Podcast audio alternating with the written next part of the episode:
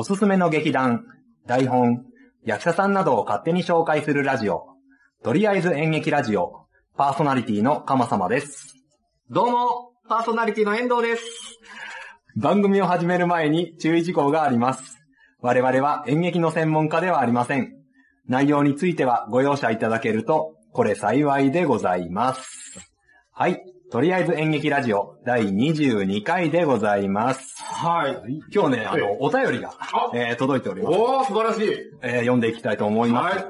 ラジオネーム、ギョップル2さんからいただきました。ありがとうございます。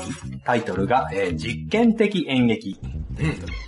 京都でギアという演劇を見ました。ノンバーバルといってセリフがありませんでした。あー、おー。なのにストーリー性もしっかりあり、どんどん引き込まれている感覚は心地よかったです。へこんな演劇があるんだなぁと感心するとともに、もっともっといろんな演劇を見たいと思いました。さて、カマ様様、遠藤様、たくさん演劇をご覧になっているかと思います。実験的な演劇を紹介してくださいませんか？といただきました。ありがとうございます。ありがとうございます。カマ様様。正式に言うとそうなるのかな？カマ様様。そうですね。なんだよカマ様って思ってるのね。あなた、時々あ私のこと本名で呼びますけれども。あ、そうですか？呼んでる呼んでる。ちょっとそこ、そこ気をつけてください。あ、ごめんなさい。今度から副店長って。なんでそれもまた分かりづらい。あー実験的な演劇ですよ。うん、そうそうそうえー、セリフが一つもないってのは本当に実験的ですよね。そう。ですね。あの、で、ギョップル2さんがご覧になったギアという劇団なんですけはいれども、はいはいはい。光や映像ですとか、うんプロジェクションマッピング、それからパントマイム、それからブレイクダンス、えマジック、ジャグリングとかも、あらゆるパフォーマンスをあの取り入れてですね、感動のストーリーを描いております。ー、ストーリーがあるんですそうですね。ストーリー性が、あの、しっかりあるんですね。で、セリフを使わない演出により、小さな子供から外国の方まで、えー楽しむことができるというですね。その壁を越えるんですね。そうですね。セリフがないので、あの、外国の方ですとか、あとは、あれですね、あの、耳の聞こえない方なるほどなるほど。も、あの、楽しむことができるということですね。で、京都の劇団なんですけれども、京都のあの専用劇場のみで公演を行っているそうです。へで、しかもですね、席が100席しかないんですって、それでありながら、あの、累計観客動員数はもう20万人を突破していると。すごい数やってますよね。本当そうですね、もう、結構あの、ホームページ見ましたけど、あの、きりなしに公演が行われております。でもやっぱりその場所まで行かないと見れないっていうのは貴重ですよね。ああ、まあそうですね。京都まで行くっていうのもね、なんかやっぱりあのあ、そうですね。体験になりますからね。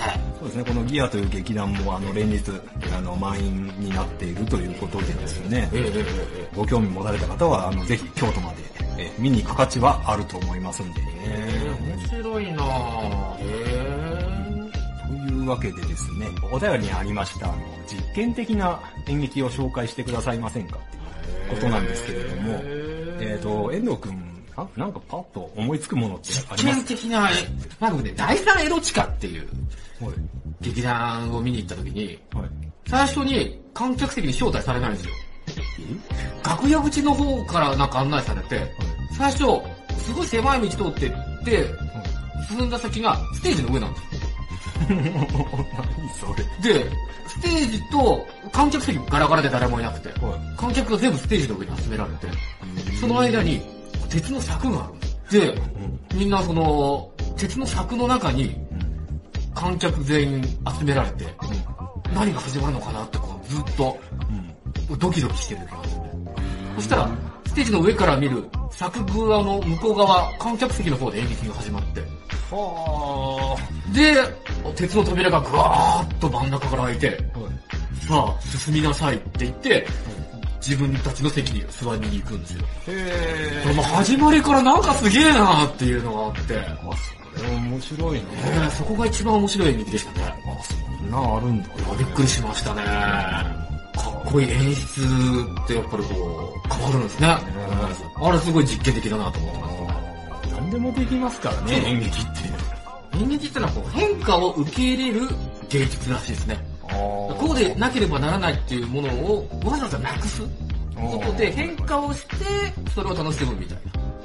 逆にこう型にはめていくと、歌舞伎とかになっていくんだけれども、それを逆に否定して生まれていくのが演劇という流れらしいですよ。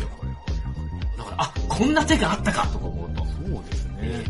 熊様様は、どんな実験的な演劇をご存知ですか？うーん、うーんと、そうね、私ね、この話を聞いて、まあパッと思いついたのが、うん三階塾っていうあグループですね。はいはいはいはい。僕が平田オリザに会った時の そうですね。見たって言ってまあした。ちょっと言ってましたねはいはいはいはいははい。なんで、ちょっとこの三階塾、えー少し紹介したいと思います。はい。はい。三階塾がですね、1975年に天勝牛尾さんが設立した、えー舞踏グループでございます。い。うん。もちろん日本で生まれたんですけれども、あの、どちらかというと、あの、フランスですとか、あの、アメリカですとか、あの、海外で、えー高い評価を得ていますね。これがね、まあ、特徴と言いますか、まず、あの、セリフが一切ないんですよ。そうですよね、そうですよね。で、出演者全員が男性。ああ、確かにそうね。全員が丸坊主になってます。そして、まあ、上半身裸で、あの全身白塗りにされているっていうね。それで、まあ、音楽と顔の表情ですとか、あの、体の動きのみで、まあ、何かを表現するっていう。もう、このラジオだけでは本当説明しきれない。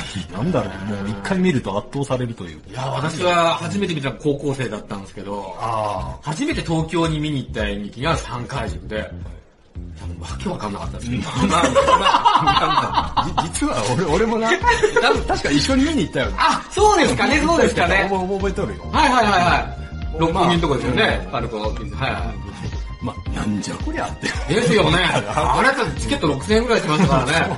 いや、高校生にとって6000円大きくて、えまあ、やっぱ高校生が見るにはちょっと早いかなと。いや、でもあれはね、衝撃的だったんですよ。で、人間がすごい確率的にダンスしてるんですよね。うん。で、そのスーッと上を見ると、上にボールに入ったウサギがいるんですよ。生きてるウサギが。なんかね、ぴょんぴょんぴょんぴょんちょっと動いてるんですよ。で、なんか、人間は機械的に動くのに、ウサギが自由に動いてる。人間にとっての自由ってなんだみたいな、いうところを感じるんだって先生は言ってましたよ。ピーターパン先生。そういう見方があるのかな？ええーと思って。そうそう。あ、思い出した。ひよめきっていうの僕ら見えてきましたよ。いや、俺そこまで覚えてないんだけあの、赤ちゃんが生まれた時に、なんか赤ちゃんの頭って柔らかいじゃないですか。ど。うん。それをひよめきっていうらしいんですよ。違ったっけ？なんで見に行ったんですよね、先輩。あの、実験的な、といえば、やっぱり寺山修司は一回僕このラジオに出られてたと思ってて、はいはいはい。あの、それこそね、もう街を全部劇場にしようみたいな。あそんなことしてた。そうそうそうそう。なんかね、観客が移動するんですよ。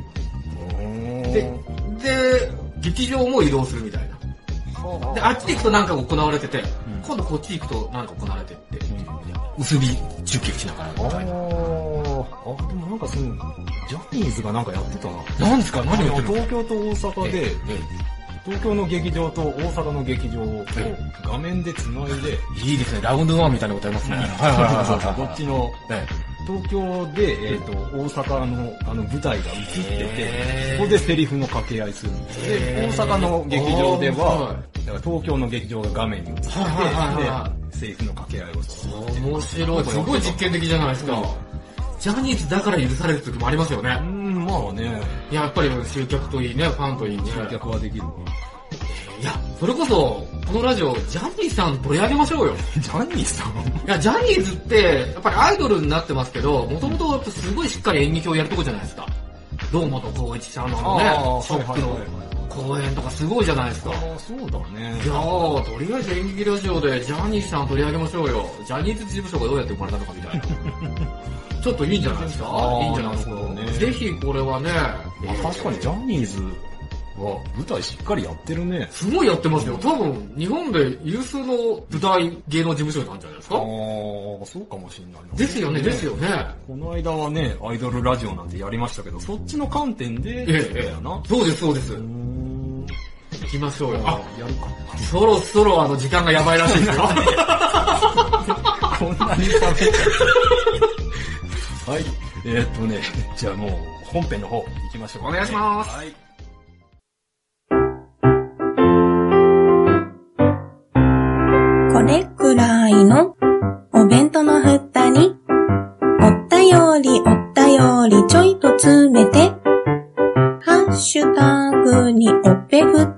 けて、もちさん、もちもちライドさん、はいはい。ゆかさん、呼んだ？八部九夫さん、小躍りしましょう。ネタの滑ったくまさん、滑ってないわ声の通ったグリーン。さんな。ポッドキャストお弁当の蓋、週のどこかで不定期配信中。ゆるっと聞いてね。はい。では本編なんですけれども、はい今回はですね、劇団新幹線を紹介したいと思います。はいはい。まあ、この新幹線っていうのは、まあ、なん、なんでしょうね。皆さんおなじみの乗り物の新幹線ではなくてですね、うん字が違うんですよ。ああの、新しいに感動するの感ですね。線は新幹線で、えー、劇団新幹線、はいはいはい。えーとなっております。で、えっ、へと、劇団とこの新幹線の間にあの、星のマークが入ってますね。はいはいはい特徴的ですよねそうですこれが大きな特徴でございます。はい。では、簡単に新幹線の歴史の方お話ししていきたいと思います。はい。はい。1980年ですね。大阪芸術大学舞台芸術学科の学生を中心に結成されました。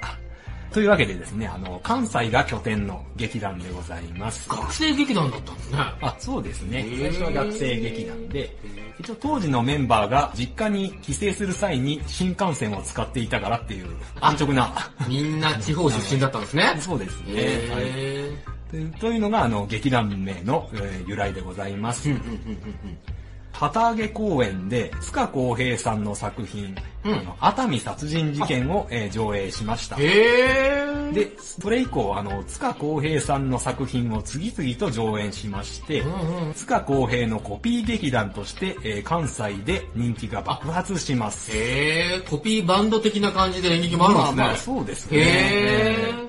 まあまあ、やっぱこの当時の、ね、あの学生さんなんて、ね、塚公平さんにみんな憧れてましたから。確かに東京行けなきゃ見れないっていうような感じもあったでしょうしね。そうでしょうね。塚公平さん、あの、ご存知ない方はですね、とりあえず演劇ラジオの第16回の方で、塚公平さん、あの、紹介しておりますんで、え、ぜひお聞きください。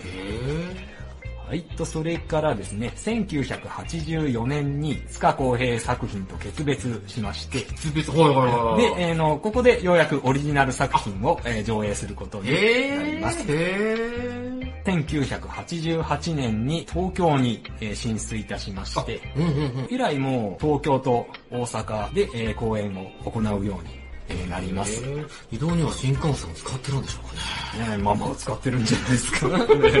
ねねうまいこと言うね。うまいですかね。まあそれ以降ですね、大手プロダクションですとか、大物俳優、大物脚本家と手を組み、毎回スケールの大きい舞台を制作し続ける、えー人気劇団でございます。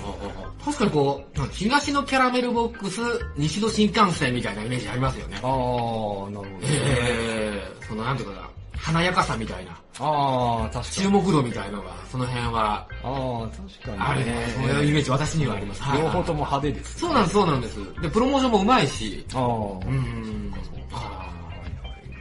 で、えー、どんな舞台をやっているのかと言いますと、はい。まずですね、井上歌舞伎シリーズっていうのがあるんですね。こちらはですね、神話ですとか、史実などをもとに、井上秀則さん、まあ主催の方の名前そうですね、ですね主催の方の名前なんですけれども、まあ、この方が、まあ、すごい派手な演出で、まあ、時代劇ですね。まあ、時代劇つってもですね、なんでしょうね。衣装はその、三国無双とか、あはいはいはいはいアニメとかゲームのキャラクターのような格好を。する、半分時代劇、半分ファンタジーみたいな。感じの舞台ですね。で、まあ、バリバリのロック、音楽なんかはね。歌舞伎とロックを。そうですね。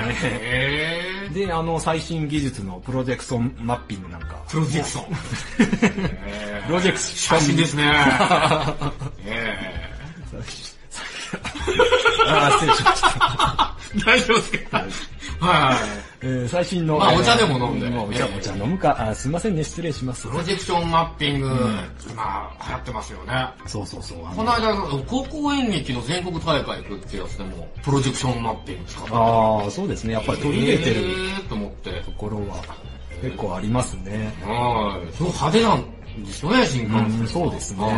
この井上歌舞伎シリーズっていうのが、まあ、一番の主力ですうね。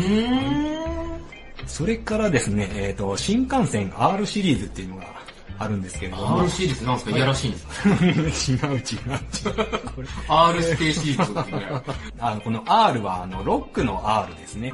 演出家の井上秀則さんが、ロックとか、あの、ヘビメタが大好きなんですよ。へこのシリーズはですね、あの、劇中に生バンドがあ、入りましー。て、へで、生演奏で、あの、音楽が入るっていうー。い。や、かっこいい。そういうシリーズがありますねそれこそ実験的じゃないですかうね。ん、そうですね。まあ、あとは、あ完全にお笑いに特化したネタものシリーズっていうのがありますね。へー、へー、関西っぽくていいですね。ああ、そうですね。へ大体この3つですね。ー。えへー、カラーがあるんですね。そうですね。ーさて、えー、それではあの、劇団新幹線の主なメンバーを、えー紹介していきたいと思います。はいはいはいはいははい、えー、まず先ほど出ましたけれども、えー、井上秀則さんですねい。。うん。1960年1月24日生まれ、現在59歳でございます。へー、あ、僕と誕生日一緒。えどうでもいい情報で。そうなんだ1月24日。えー、水亀座ですね。えー、そうですか。日本の演出家、劇作家ですね。えーで、劇団新幹線の主催でございます。は新幹線のほとんどの作品の演出を務めております。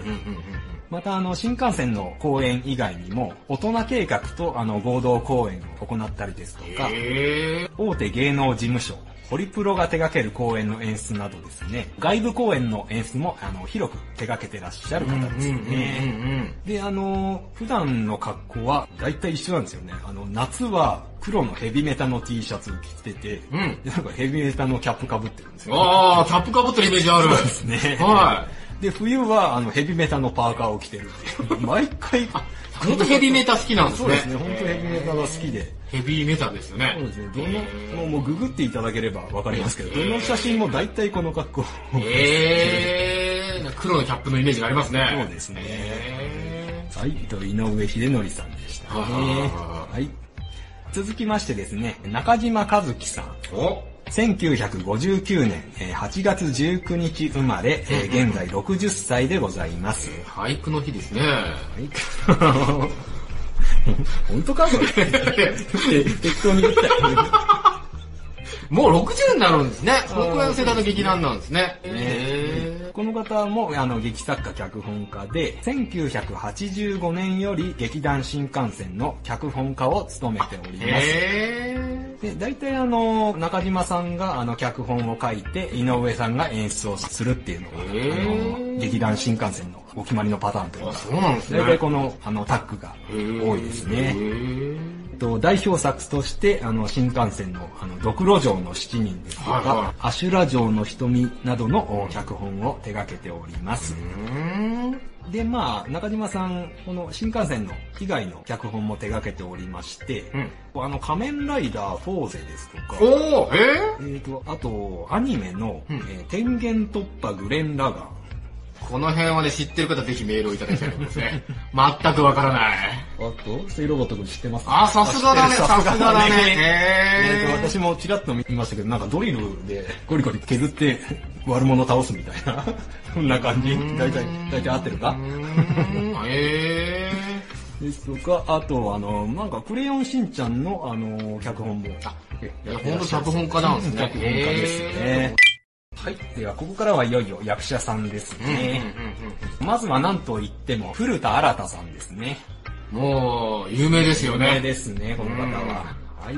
1965年12月3日生まれ、現在54歳でございます。いや、もうね、劇団新幹線の顔って感じしますよね。まあまあそうですねはいといえばいいじゃない。え1984年にですね、大学の先輩に誘われて、えー劇団新幹線の公演に参加いたします。へで、まあ、それ以降、あの、数多くの新幹線の作品に出演しておりまして、現在でも看板俳優として活躍中でございますね。で、また、この舞台以外にも、あの、皆さんご存知の通り、テレビドラマですとか、うんえっ、と、映画ですね、うんそれからバラエティ番組いやー出てる。出てますハンね。ジャムに出てるの見てる。そうですね。あとなんか、ラジオパーソナリティとしても、えー活躍しておりますうんうん。本当にあれですよね、コミカルな役からシリアスな役まで、何でもできますもんね。面白い。それこそデスメタルの T シャツ着てて、そのまま葬儀に行っちゃったらしいんですよ。ああ、そうなんですか。ええで、葬儀に行ったのに、その T シャツに GoTo Hell って書い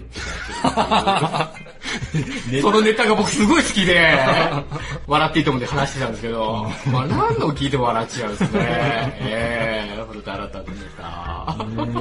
ね私、古田新太さん好きで、あえ。えの、なんだろう、なんか最初パッて出てきた時にさ、、はい。い人役か悪い人役かわかんないじゃん。ああ、なるほどなるほど、ええだから、すんごい悪い役で出てきてもあ、ー。実は後々いい人ああ、なるほどなるほみたいなパターど。ンもあるし、ええええ。すげえいい人で最初出てきて、ええ。実はすっごい悪いやつだったってパターンもあああ、なるほどなるほど。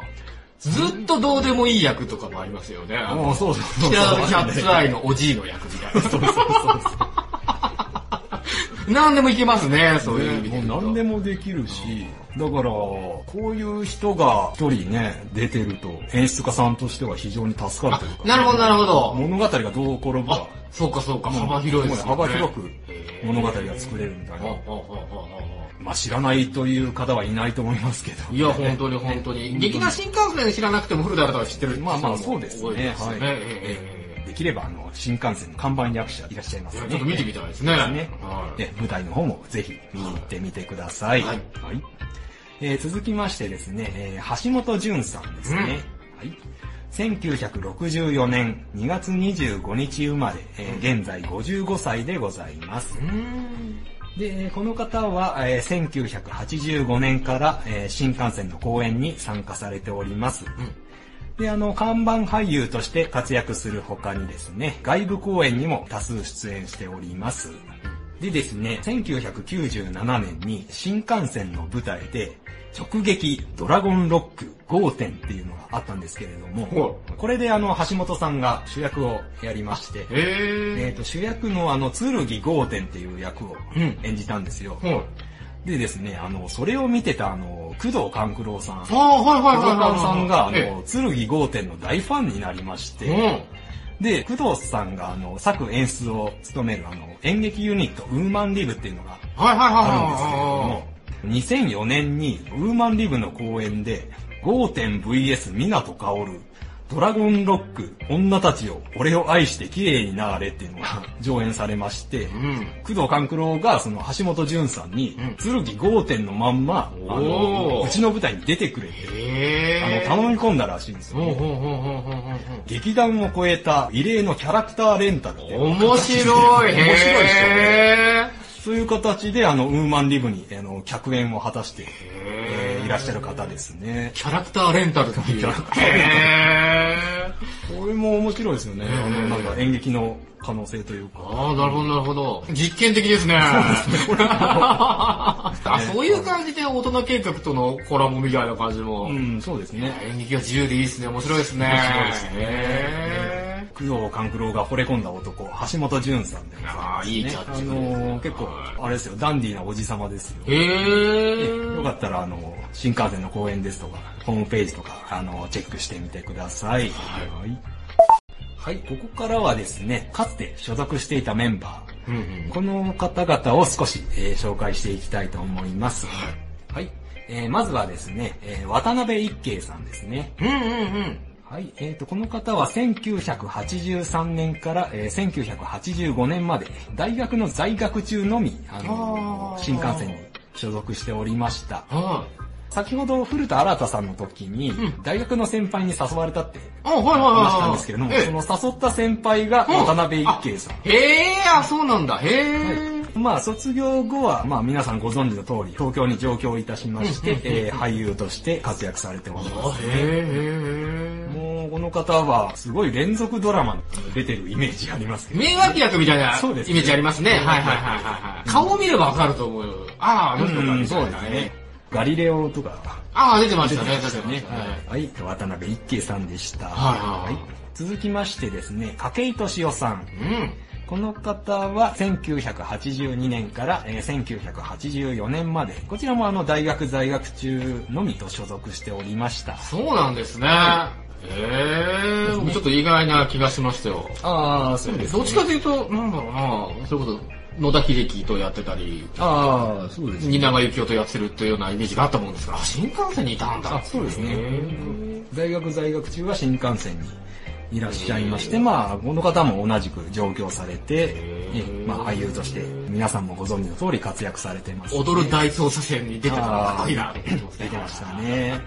後にあの、1999年に新幹線の公演に主役で、あの、まあ、凱旋と言いますか、いいですね、かっこいいですね。まあ、ブレイクした後に、主演で、えー帰り咲いております。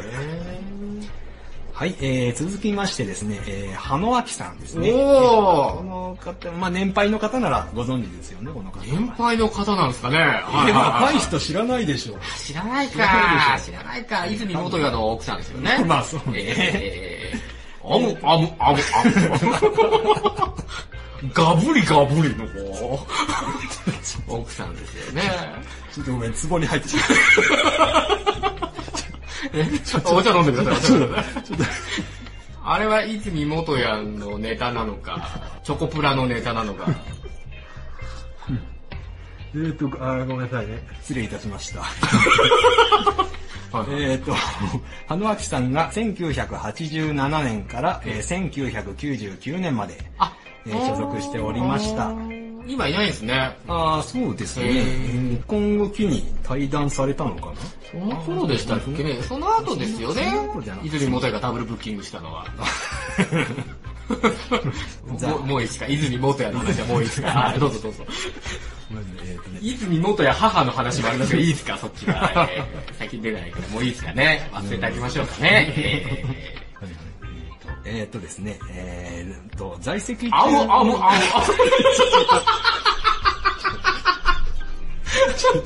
やめろ。やめてくれ。ちょっと待って、待って、やめろ。本当にやめろ。む。熱くなってきましたね。ちょっと窓開けてきますかね。どうぞどうぞ。進めましょう。はいはい。いいよ、いいよ。じゃあ、じゃあ、あなた収録中に席を立つからやめとかね。ねえーはっと、えーっと、ごめんなさい、えー、羽野明さん。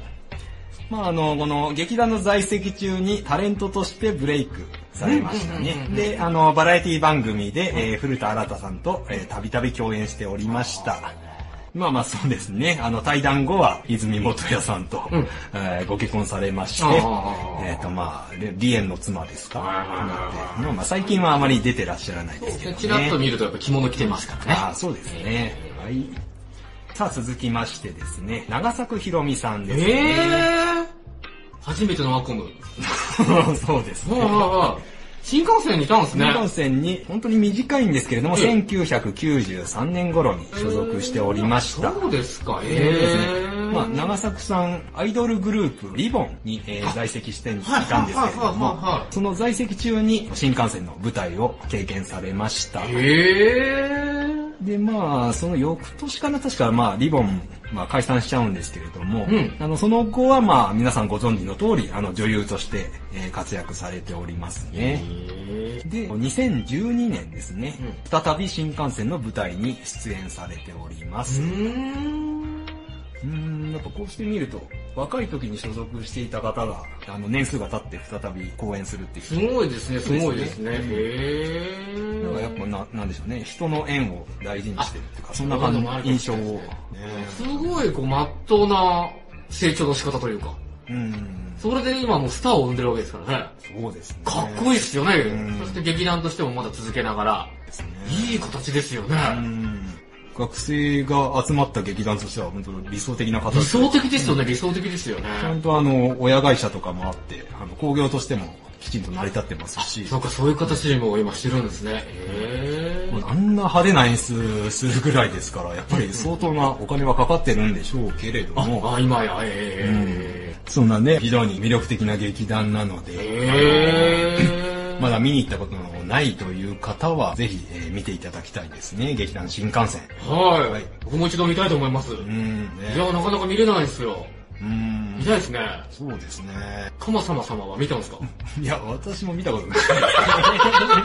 大体見てないですよね、こ大体見て、ね、えーリスナーの皆さん騙されちゃいけません。あの、私大体見てない。今まで紹介した劇団大体見てない。とりあえず演劇ラジオなんだからしょうがないじゃないか。聖子は黙ってろよ。最後に告知をして終わりたいと思います。はい。とりあえず演劇ラジオでは皆様からのご意見ご感想、紹介してほしい劇団、取り上げてほしいテーマなどを募集しております。お便りはメール、またはツイッターでお待ちしております。メールアドレスは、かまさま7アットマーク gmail.com すべてアルファベット小文字で、k-a-m-a-s-a-m-a 数字の7アットマーク gmail.com です。ツイッターは、ハッシュタグ、演劇ラジオで感想をつぶやいてくれれば OK です。演劇は漢字、ラジオはひらがなでお願いいたします。それから YouTube でも最新回からすべての過去回を聞くことができます。こちらはとりあえず演劇ラジオで検索してください。あむ、あむ、あむ、あむ。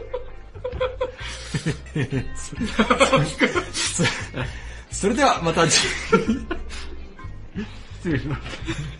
えーそれではまた次回お会いいたしましょう。さようなら。さようならあむ、あむ、あむ。